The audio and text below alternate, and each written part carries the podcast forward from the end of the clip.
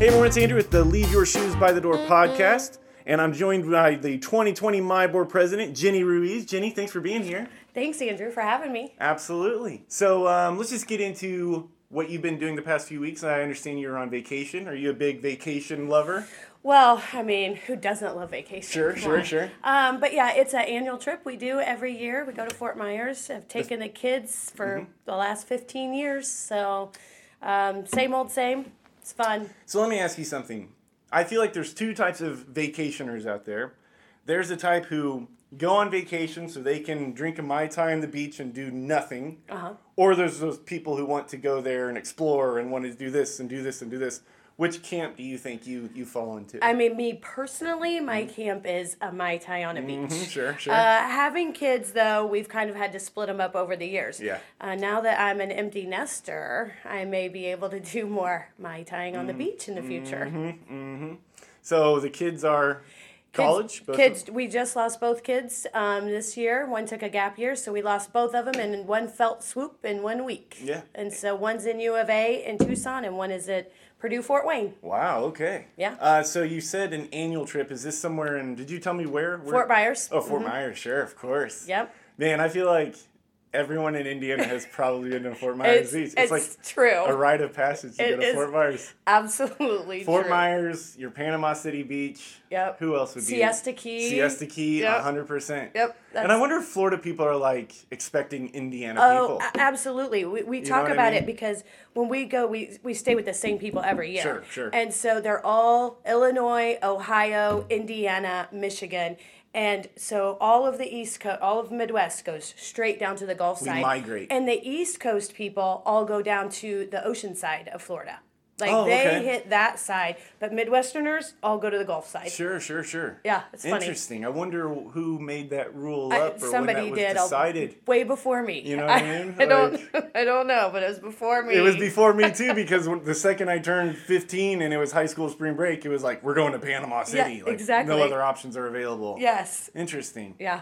So give me an idea of your ideal vacation day. You wake up at 10 a.m. and eat breakfast and give me a pretty rundown. Much. I mean, that is not having to wake up early. I'm not an early morning person, as everyone that knows me knows.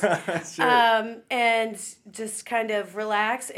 I will look at my phone, hopefully for only a few minutes. There it is. Yep. And then eat and put on a bathing suit and pack up a cooler and a chair and go hang out. Now I cannot sit still. Okay. That's the problem. I'm up and down. I will walk around. It's nice for me to be with a group so I can go talk to people because my husband likes to sit and lay out, and I can't sit still. You're up and moving. Oh, always. Okay. And is he reading crime novels or something fun like that? No, he's listening to music and enjoying the waves, and I can do that for about 10 minutes. Yeah. And how do we feel about the ocean? Do you get in the ocean? The Gulf. Do you get in the Gulf? I will if it's warm enough. Absolutely. Yeah. Not scared of a shark eating Not you? At all. No. I'm a little bit of a live on the edge kind of person. Okay. Cool. And you're like, maybe a shark does come up. Maybe it doesn't. Maybe I scare it away. Let's do it. Yes. When the children were little, I realized how strong the will to survive is. I had little kids on each hand in less than knee-deep water, and I saw two fins. Really? And without realizing... Like the shark fins? Yeah, like but without... Iconic... I went to shark. Now, it was really dolphins. But I went to shark, and I literally let go of my kids' hands and started to turn, and then was like, no, wait, my babies, and grabbed them. And I just thought, man, that will to survive is so strong in a human. Yeah. That I, like, and then it was half a second later I grabbed them. Yeah. And it wasn't shark, it was dolphins. Hey, but still, I mean, what are you supposed to do? Right. I thought it was a dolphin, turned out to be a shark, my bad. Right. You know, so I would have made the same assumption being from Indiana that everything is a shark and everything is going to, Exactly. But, well, that's cool. So, you were on vacation, which means that you've made a pretty good run as a realtor in this industry. How long have you been a realtor? So I've been a realtor since, I can't remember, end of 96, beginning of 97. Okay. Somewhere in there. Okay. That I got my license. Prior to that, I worked in a real estate office. Oh, okay. So I've worked in a real estate office since I was 18. and the end of 93, beginning of 94. And you went to 18 because the pay was good, or what made you walk in there at 18? Because I had a friend whose dad and partner were opening a new office, and she said, "I will not work for my dad. I don't want to, but he needs somebody desperately." So I went and interviewed, and it was, whatever minimal amount, and I was making more money somewhere else, but I really fell in love with the brokers. And I said, you know what, I will help you out for a while, because I was on a break from my other job that I had been working. And I said, until you find somebody else. And then I just kept showing up every day, mm-hmm. and I kept going back, and I love them. And so I didn't go to college mm-hmm. at all. Mm-hmm. And my broker at the time, her name is Marge. If you go to college to find your calling, but you've already kind of found your calling, then what's the point of going to college to find your calling? Right, exactly. You know what I mean? So, and I don't even know. I didn't know. I didn't have a lot of direction at that time of what I wanted to do. But my broker said, face it, Jenny, you're going to be a realtor. Start mm-hmm. memorizing the listing agreement and the purchase agreement when I was 18 and working in the office. Sure. So then I did that, and then she said, get your license and come be my assistant. Yeah. So I did that. And then I worked with her for a while. We merged with another big company. I ended up working with her on instead of being a realtor, I was pulled over and worked on putting together joint venture companies. So a lot of the franchises that were around town, the Century 21 ones, we joint ventured. Mm-hmm. And I worked on that project, putting those joint ventures together on the back end. Interesting. And then I... got married and had kids and stayed home for 5 years. Sure. And, but I, at the time, was at the Century 21, which used to be Realty Group One. And I remember I had a wedding and a baby shower. I was the first one to really get married and have a baby shower. And that office bought everything on every registry I ever had. I was like, oh my gosh, this is you people are too much. Sure. So then after that, I stayed home and I got back into it in 2004 when I stayed home for 5 years. Mm-hmm. So got back into it and immediately went back into REO, which is, I had worked for brokers that were in REO previously. Sure. So, and then kind of just took off from there and then started my own company. So let me ask you something. You're 18 years old, and like a lot of 18-year-olds, I'm sure you're kind of extroverted and very social. Yes. But, being 18 and then getting in that career mindset, did you feel like the challenges you were easy to meet because of your personality, because of your characteristics, that you thought that you were more of a natural fit into this industry? Because it's kind of like me. I'm not a realtor. I work with realtors, but I'm not a realtor. And sometimes I feel like I'm on the outside looking in. And I've been in it for 7 years working with realtors, and I've picked up shared characteristics with a lot of realtors. Mm-hmm. And since you were that 18-year-old watching realtors work, did you pick up on that and kind of feel like 100%. I could do this? I connect with these people on a personality level, 100%, and a drive level. Yeah, and it wasn't just me. My broker, she saw it in you. She absolutely, and she was the best mentor I could have asked for. Mm-hmm. I mean, truly taught me everything I know. I mean, mm-hmm. I remember. I mean, this is so long ago, back in the day that we were, using mortgage calculators, and she taught me.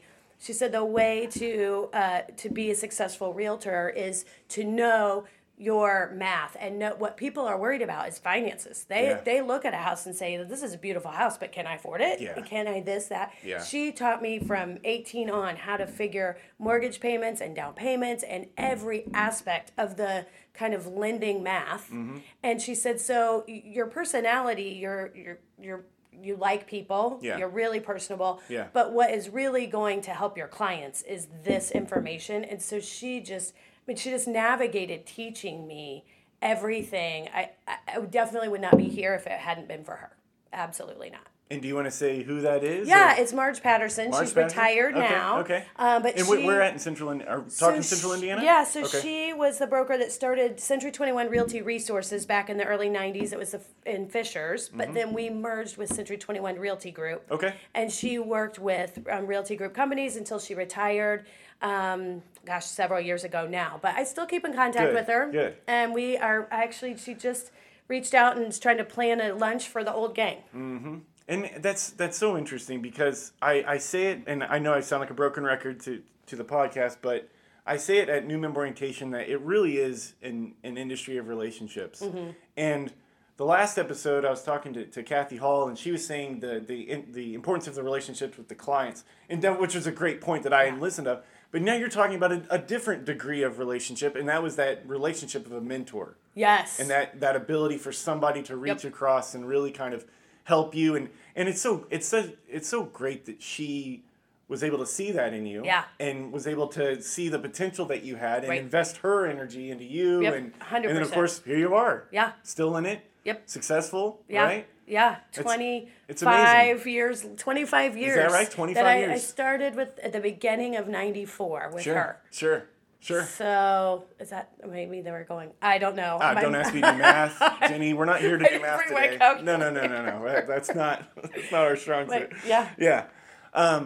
So, during this time, though, since you're 18, and, I mean, right off the bat, you're going left when everybody's going right. You're getting into real estate. Everyone else is going to probably like a 4-year university. Yes.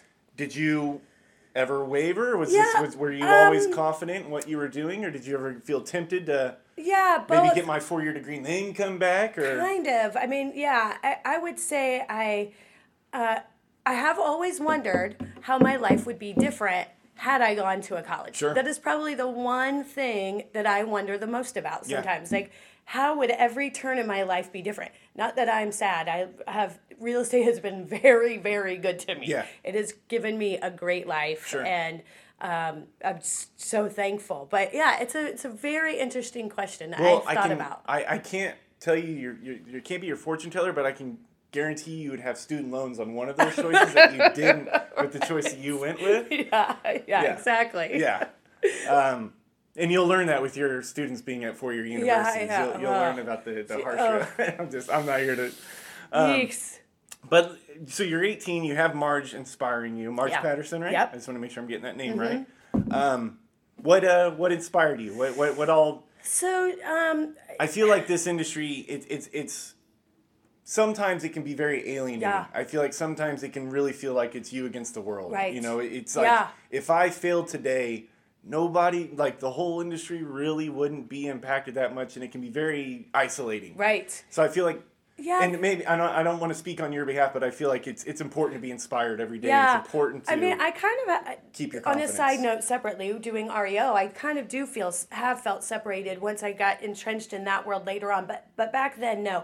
It's funny that you should mention Kathy Hall because Kathy was one of the companies that we worked on in the joint venture. Oh, sure. And so her and I have a lot of conversations about Marge because she has said, oh, my God, she's the greatest. You know, I loved her. And I see a lot of Marge and Kathy very similar. Mm-hmm. Kathy is a great mentor. I mean, I didn't work in her office, but I could only imagine working in her office that she would have been very similar. Yeah. And everyone that I know well, that I'm close with, that has worked for Kathy, you know, can't rave enough about her. Sure. And so I think that they were very similar.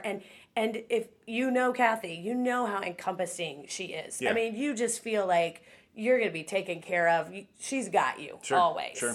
And that's how I felt with Marge. Like, I just kind of trusted that, you know, I know she's got me. I know that she'll help me, and she always had. And then, so it was odd when I mean, it was an easy transition because I stayed home. And then when I went back, I went out on my own. But to not have her there was probably the scariest when I was out on my own. All right, well, we're going to take a quick break so that we can hear from the MIBOR updates.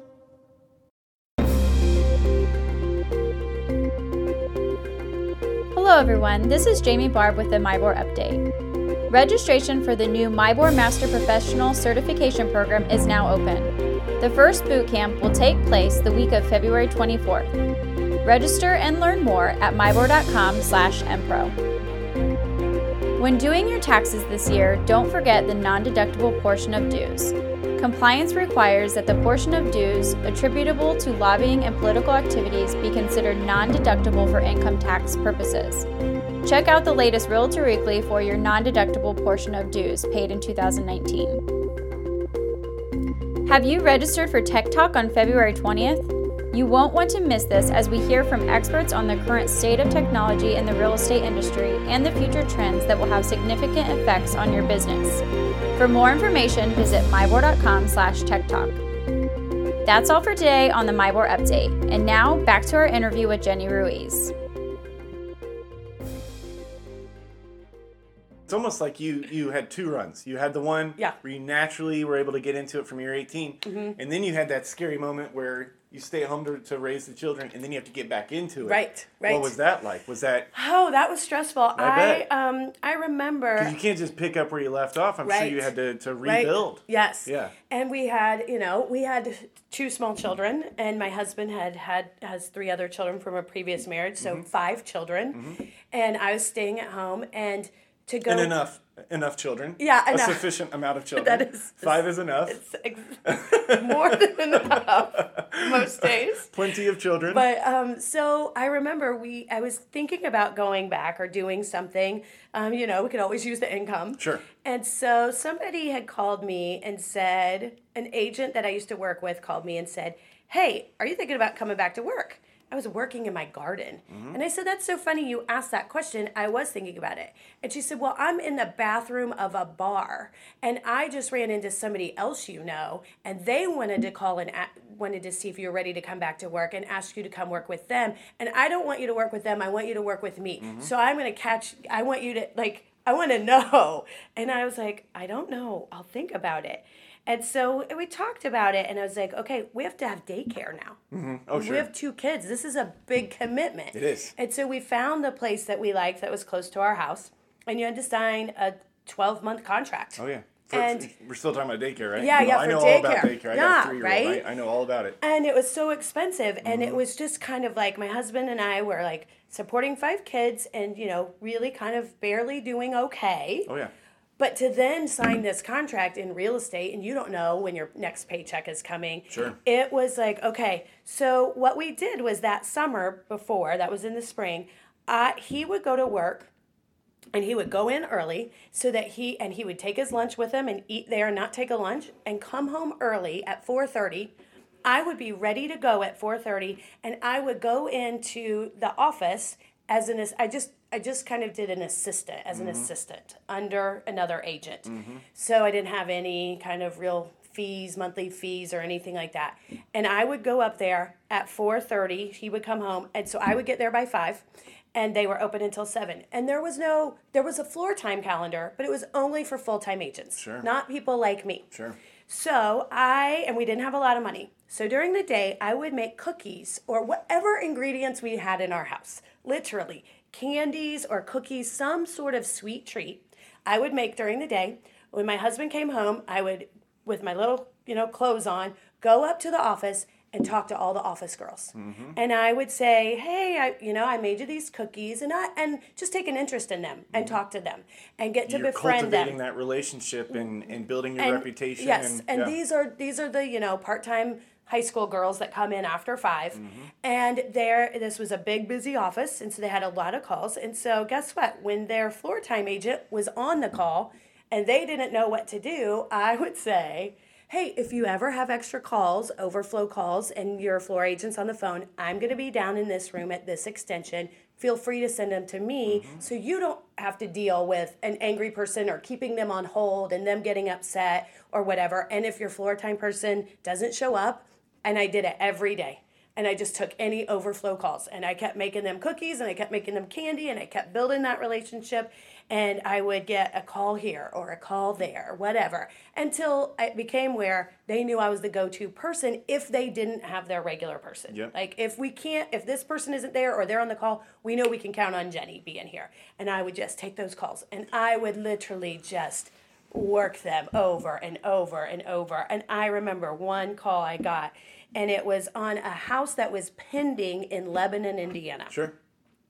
And I kept cultivating that. And she said, "Well, maybe I'll look. I just really like that one house. I'm not thinking about moving." And I kept cultivating it until we looked at one other house. And she really liked it. Mm-hmm. And these are a $70,000 house. Sure. And so we put an offer in, and we got it. And then I listed her house for $65,000. And then she called me and said, my brother wants to sell his house, and it's a $250,000 house. And I got the buyer on it because a commercial company wanted to buy it out, that land out. And so then that happened all in May and June, and I remember thinking, okay, I can do this. Your foot is officially in the door. I can do this. Yeah, I can get back into this. Mm-hmm. And so we signed in August, we signed the 12-month daycare mm-hmm. form and sent the kids to daycare, and I went back full-time. Yeah. I immediately, though, still had some connection to REO because mm-hmm. one of my brokers before, Marge's partner, had done it mm-hmm. and reached out to one that I had worked for under him, and he wasn't doing it anymore either. And so then I kind of just picked that up a little bit. Sure. And I remember in that world, you have to go to conferences because you're looking at national contracts, right? Sure, okay. So I remember thinking there was this conference and it was going to be $3,000 to go to it. $3,000 to get a booth mm-hmm. and get my name out there and all of that. And that was so much money. That's a big move. And I talked to my husband and he's like, you got to do it. You just got to do it. And I was like, okay, so I did it, and that was the beginning of the first big bank contract I got, mm-hmm. and I got that and worked it and just kept going and getting more and building relationships, because at this bank it's a small world. Yeah. And when this guy quits this company, he goes to work there. Then I know him because yeah. he covered my area, yeah. Yeah. And it's just really networking. And it's been 20 or 15 years of that. Sure. So I have two things. One, I love how realtors, successful realtors, don't wait for the phone to ring. I love how you're reaching across, bringing in the suites, building relationships, and waiting for your opportunity so that you can hit it out of the park. I love that. And I feel like that's applicable to just everything in life, is if you want something, you can't just wait for it to come to you. Like, you have to be prepared. And it all comes down to people saying, the definition of luck. And I hate luck because it's not luck. It's you were ready for your opportunity and you were prepared for your opportunity. And that opportunity came, you hit a home run, and then everything else kind of came, not naturally, but it just, you were on that streak. Yes. And then you've been riding it ever since, it sounds like, for over two decades. Total.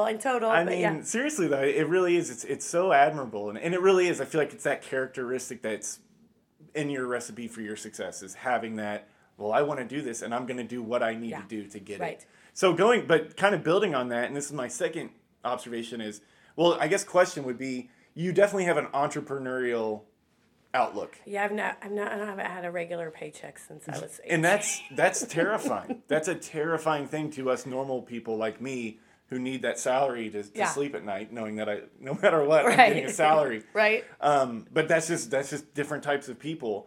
Did you have moments of an entrepreneurial attitude when you were a teenager? Did you sell lemonade when you were a kid? Did you, Girl Scouts when you sell cookies? Did you sell 500 boxes when everyone else sold 100? You know what I mean? Like, did you?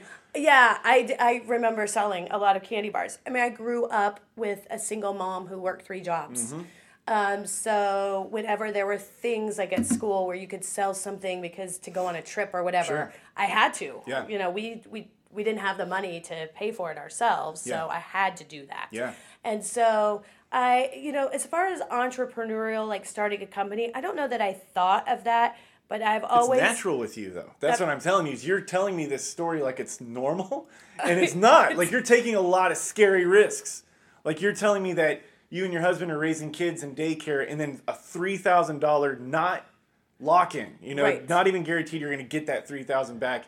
Not only like in a 6-month term, but ever, it might just you might just fall flat on your face, but you have that I was scared. I was fearful. Yeah. He was actually the one that said just go for it and do it. And that's awesome that you have the support. Yeah. And I'm sure just like Marge saw it in you, I'm sure he sees it in you. Yeah. And knows that you'll be successful because you're a doer.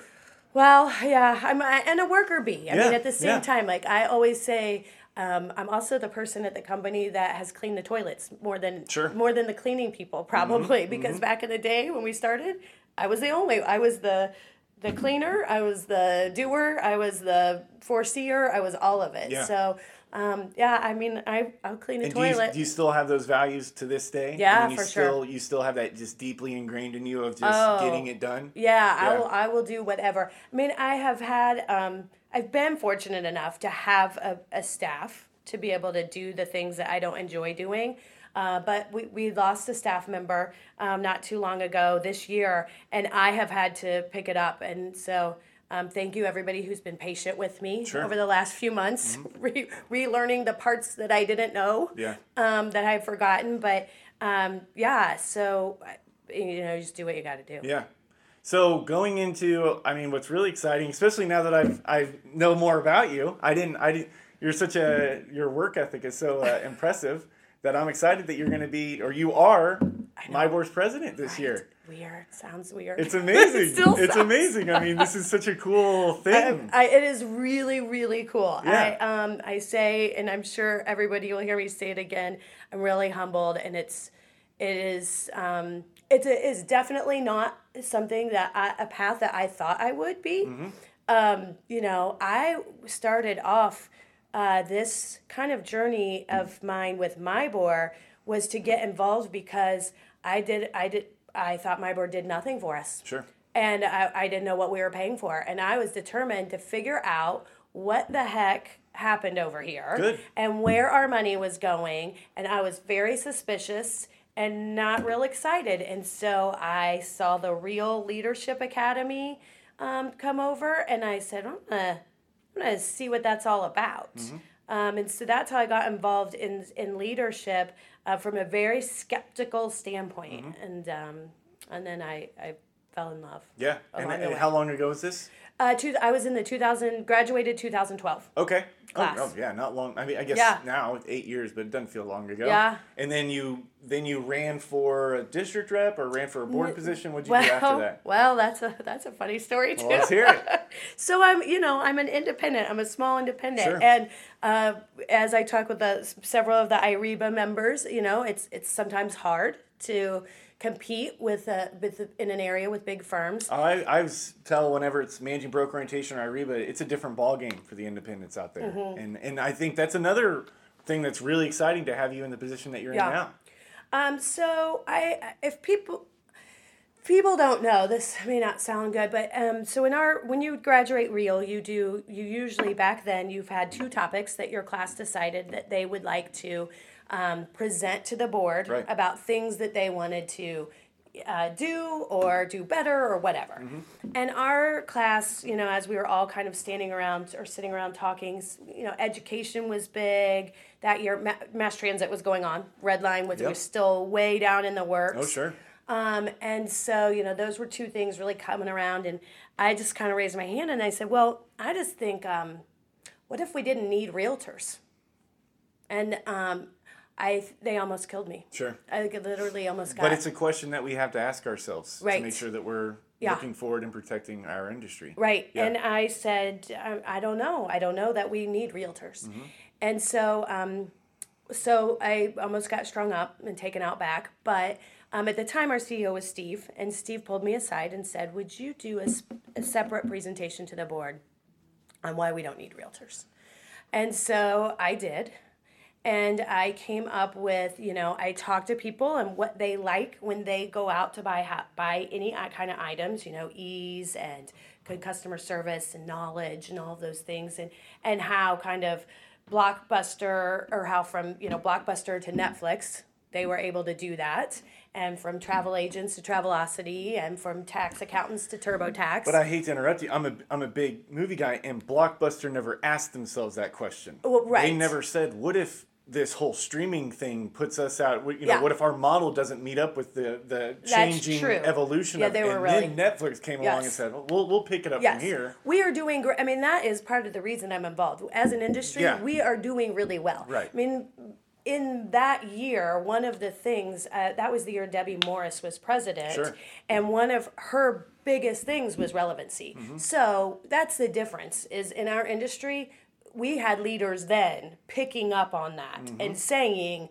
we have to recognize this relevancy issue and doing things about it. Yeah. And so we are not a Blockbuster. Right. I mean, in 2012, I can look back now and say, no, we did things to make us not. We were asking those questions we didn't want to ask ourselves because we wanted to stay relevant. In a quickly, rapidly evolving industry. Yes, exactly. Yeah. So we've done, and we're still doing it. I mean, that's still a place that I come from, a very automated, not relationship-based part of the industry, right? Mm-hmm. I mean, I do in certain areas, but not on a daily transactional basis. Yeah. And so, a lot of my transactional daily things are all automated. Sure. And they're not personal. Mm-hmm. So I have a perspective, at least, of that. I'm not saying it's the right way. I want us to be realtors forever, right? And we will be. Our industry is not going away. Right. We will be here. Yeah. Things will change for sure, but we will still be around.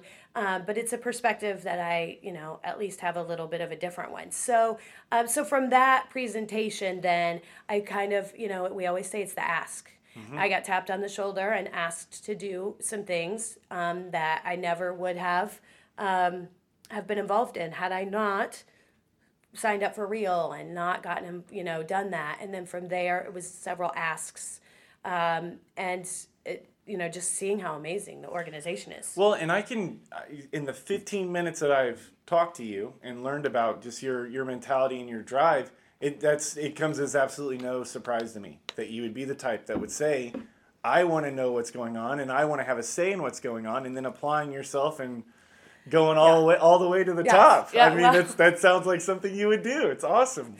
Yeah, it wasn't an easy path. Like I said, it was not an easy path. Yeah. I didn't do so great in all of my campaigns. Yeah. But yes. So your first official MyBoard position was. I'm sorry if I'm jumping around. No, but you made that presentation to the board about member relevancy, which is a MyBoard goal. I don't know if that was then, but it certainly is now. It was being worked on then. Member relevancy. That was one of Debbie's big key, that was just added in. I mean, while she was on the board, I know that she campaigned for that, and that was added around that same time. Sure. So you did, I'm assuming you hit it out of the park. You just did a great job. You really got people. You got the communication going, and I don't want to speak for what other people. I want you to be on record taking credit for all of the success from 2012 till today. Not at all. I'm just kidding. Not at all. But so I mean, clearly though, you did some positives of getting the communication open and. Yeah, I have gotten feedback since that from several members on the board at that time that became a big point of putting that into our goals. Sure. I wasn't at the beginning of it. Like I said, I know Debbie had that foresight previously before me, but it became a big point of what do we do to keep that what I said. How do we keep that from happening? And how do we stay relevant? And that has been huge here ever since. I mean, even still now, and it's one of our goals, as you know, and we talk about it all the time. A lot of times when we go places and present things, the questions always go back to that one goal. I know. I mean, we see that time and time again, that as we get feedback from members, that member relevancy is huge. Mm-hmm. And it has to be a top priority. Yeah. Always. I mean, if we're being honest. So would you say that 2020, that's one of your clear goals, is to continue that plight and to continue that journey? Yes, for sure. I mean, I won't be able to take credit for everything that happens this year because this is a very well-oiled machine. Mm-hmm. And I have said many times, and that the previous presidents before me have done such amazing things. Mm-hmm. And we have... moved in such great positive directions. So I will just kind of keep that going. Yeah. I mean, I don't have any big changes. It's not like Jenny Ruiz is going to, they assure me I can't sink the ship. So that's good. It's good to know. Steady as she goes, Ruiz. You got this. Yes. Yeah. So just kind of keep it going, but for sure. Yeah. I mean, these are the things that are facing us, all the things that iBuyers and all of these things that have been, popping up with in the industry, its relevancy is number one up there. Absolutely. So I guess just going back to being, because you kind of are a lifer. You know, you've kind of been since you were an adult. Yeah. You've kind of been plugged in. No rocket science for me to fall back on. Hey, you got a great skill. Keep it going. We're all lucky to at least have one skill, right? At least you can get paid for it. Right. But I was at a meeting a few weeks ago, and the speaker kept using the term accidental realtor. And, you know, he or she says, who here's an accidental realtor? And I thought that was an interesting term because it's not like it's a negative connotation. Right. Because a lot of us are accidental whatever we are. I mean, you kind of... That's right. As you grow older, you realize what your strengths are, and you end up in this position, and it works out great. Right. But you're not. You sound like you were very much on purpose realtor. It seems like you were 18, you saw Marge, you kind of admired her for her success, and she seemed happy. And, and you know, I heard somebody say once that... and it was early on that real estate, and Marge also kind of said these same things, that real estate is an industry that back then, you know, you could get into and make a decent living, and kind of like there are only few other industries that you can do that without a degree back then. Yeah. In this early 90s.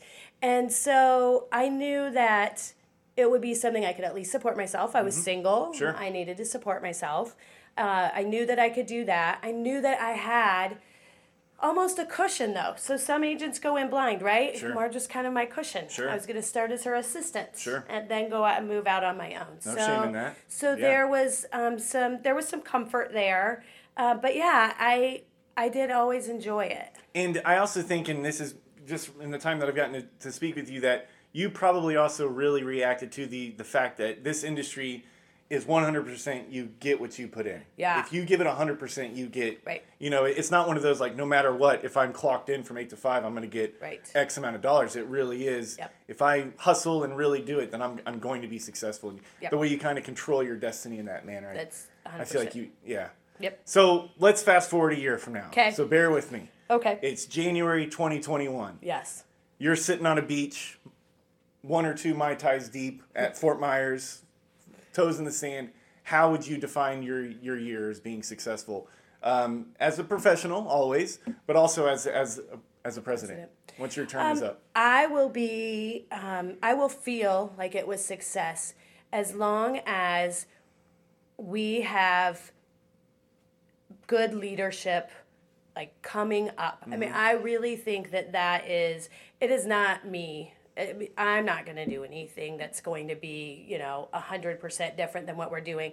But cultivating that, asking others, tapping on the shoulder, knowing that under here, and pushing those people and being the support for them, that will be my success. If in a year, the person coming to be, which is Regina Jones, mm-hmm. says to me, you know, give me your advice or tell me that kind of appreciation and helping then so the cycle starts over, going under here and pushing everybody up from below and being learning a support system. And, continuing to build. Yes, because I definitely have tapped our past presidents on the shoulder. Sure. I have a text ring right now going saying, okay, give me tips for the ball. And, you know, so tapping all of that into that. And I mean, they've been great leaders. And so why not? Yeah. I'm not going to try and reinvent the wheel. Yeah. Well, hey, that sounds simple enough. Yeah. This is our 2020 MIBOR president, Jenny Ruiz. Jenny, thanks for being here today. Thanks for having me. All right.